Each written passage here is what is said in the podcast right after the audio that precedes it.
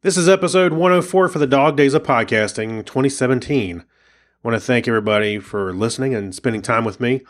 Um, my common thread for this year, and I think everybody has better success with the Dog Days of Podcasting when they have a common thread or interest in all the shows, at least to kind of keep the momentum going, is instead of a book club, I'm going to do a comic book club. And the reason I'm doing a comic book club is because uh, I, I've been meaning to go through my boxes of my comics that I have and kind of organize them a little bit better and take care of them. Some of them have bags and some of them have bags and backs. And I know I'm I'm sure I'm going to hear from like Dave Slusher or Derek Howard that um, some of them have. I used little masking tape dots to keep the bags closed on some of them. And you know, masking tape is probably not the best archival quality tape. So it's kind of the the sticky part is kind of bled through the backside of the their little like I said, their little dots. Some of it's come coming through. So some of my some of those are against regular covers. And so they're sticking a little bit. It doesn't it didn't make any damage to the covers that I've seen so far, but no, it's not good. And I was like, oh my gosh, these are sticking. So after that little bit of panic, I'm going to be pulling those out and I'm going to clean them up uh, as best I can. I don't think I have to really do much, but just let it air dry and I can rub off the, the stuff. But anyway, so what I'm going to do is I'm going to randomly grab a comic out of my boxes and just go for it. We're going to re- we're going to review them. So we're going to review 30 of my comics out of the several hundred I've got over there uh, and just go through it. Um, part of this came about because I had lunch with Dave Slusher. And Dave had mentioned some na- comic book names, and I'm I've never been good about keeping track of comic book names. So I thought, or when I say comic book names, you know, the artists, the writers, and uh, whoever else had you know, penciling, uh, inking, all that stuff. I don't know names as well as Dave and Derek do. Good Lord, those guys can reel off some names. just, you know, some of them I probably pick up on, but uh, most, for the majority of them, no. Uh, but I do appreciate the art, and that's that in itself is important.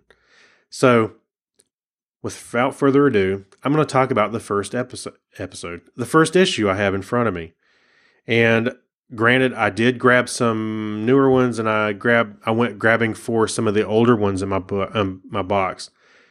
Uh, I could tell because you know there's obviously a little bit of yellowing on some of the old ones on, on the edges. So, um, so this one is uh, Battlestar Galactica. It's issue number four uh, from June of 1979, and you know Battlestar Galactica was on TV right after Star Wars and that's kind of where this this I guess comic book series came from. And it says it's based on right on the cover. It says it's based on the uh, episode of The Lost Planet of the Gods, Part One and Two of the television series Battlestar Galactica, created by Glen Larson and written by Glen Larson and Don Bellisario. And this episode issue is called. It says "Dogfight" at the bottom, and of course, uh, a little icon right under the cost. Oh, it's 40 cents. I don't think it's, it might be worth a little bit more than 40 cents now. I don't know. I don't really keep comics for, to, to sell them, but if somebody came and said I could retire on what I send my boxes, we might have to talk. But no, I don't think uh, I really have to, I don't, I don't really keep these for um, purchasing. Anyway, so this issue, uh, I'm going to talk about some of the ads in here, which are, are fun to look at. Um, I wonder if any of these addresses still work. It'd be interesting to find out. So this issue, uh, Apollo and Starbuck, they're taking off. Oh wait, let me back up. I did mention that I didn't remember names that well, so I'm gonna highlight those. So part one, Into the Void. Uh, Roger McKenzie wrote the script. Walt uh, Walt Simonson and Klaus Janson did the art, and see lettering. Oh, da, da, da. Jim Shooter is the editor. There you go. How about that? and it's it's got that classic '70s kind of look to the art too. It's, um, you know, it's. I think some of the it's obviously not like something like Alex Ross or nothing like that. It's like um, I don't know. It's it's a it's that in between art style from the '70s kind of Superman stuff. It's it's got that kind of look to it. It's um, a little more stylistic than realistic. How about that? If that makes any sense. So anyway, Starbuck and Apollo they're heading out to see what's ahead of the fleet, and when they get there, they find a big black void. Apollo tells uh, Starbuck to hang back while he goes and investigates. And Starbuck, uh, he protests because they just announced that Apollo was going to get married to Serena. So, anyway, Apollo takes off. He doesn't come back. After a while, Starbuck goes, Hey, you know what? I'm going in after him anyway. And of course, there's a little bit of rift between them because of that. I told you to stay out there. You know, you could be court martialed, blah, blah, blah, blah. Anyway, so eventually they start, they, they go in there, they come back out, uh, they start to go back to the ship, and there's a mishap with, um, I think it was Boomer and somebody else. Boomer, oh, Jolly, Jolly, uh, I'm sorry, Jolly was getting sick while he was out in his Viper.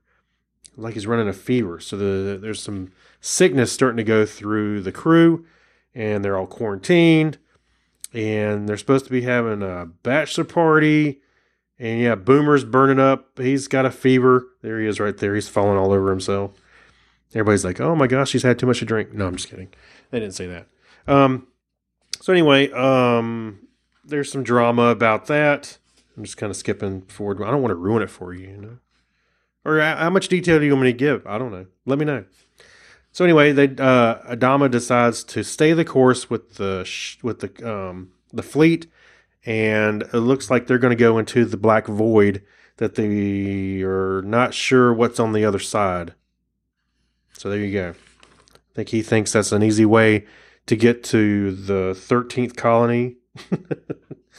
but I got to tell you, the thing about these sh- the ships in this show I really love them. I love this the way the Cylons looked. I love the way the Vipers looked, especially when you're looking at the Viper from the front. You have that kind of long nose. These are really cool. Oh yeah, and there's something else that um, that they were doing in this comic book, which they obviously didn't do in the show. Was you know in the show? Oh, shut up, phone. Um, you know in the original show, they didn't do a lot of acrobatics with the ships. And when I say acrobatics, I mean like high speed turns or anything like that. Well, they were mentioning that in the comic book.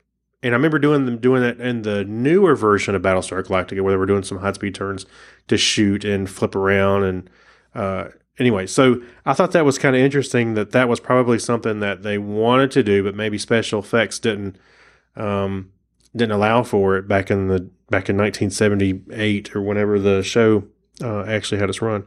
So that was kind of neat. Anyway, I, I love these ships. I love the design. I love the Galactica itself. I, th- I think it's a really cool design. I always thought it was an original ship, much like you know uh, the Enterprise. It's it's an interesting ship. It's got the nacelles and a big saucer, and uh, the Galactica has got those skids on the side where actually where they land and take off from.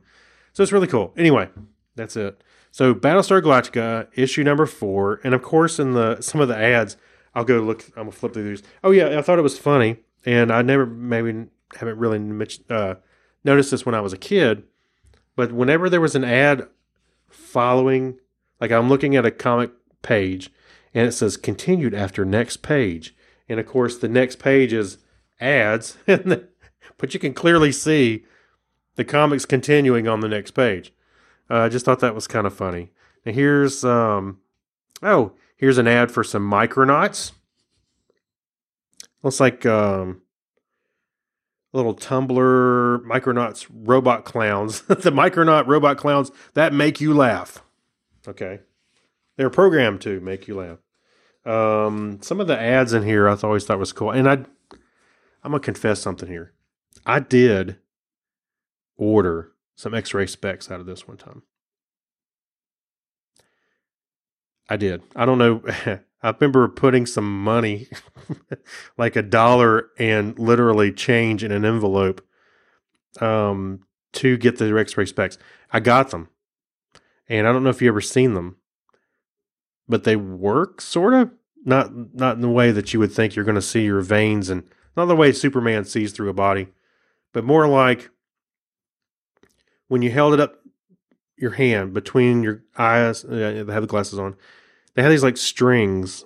So when you held your hand up and there was a light behind it, it would kind of refract the light a little bit and it would make it look like a bone, but it was more like just shadowing, I guess, a little bit, and it made it look weird. but I, I thought, man, was ripped off. anyway, so back. Let me get look at some of these. Oh yeah, and I, and we end we end the episode with what's on the back of the cover, and it is of course Rick Barry and Doctor J playing street ball with a Spalding basketball, and it's you know they're showing the street kids how to how to dunk. It's kind of funny. Uh, of course, they uh, they blame all their success on the Spalding basketball. So there you go. Wow, I did 11 minutes. That's pretty good. Um, there you go. Battlestar Galactica, issue number four, back in June 1979. We'll see you tomorrow.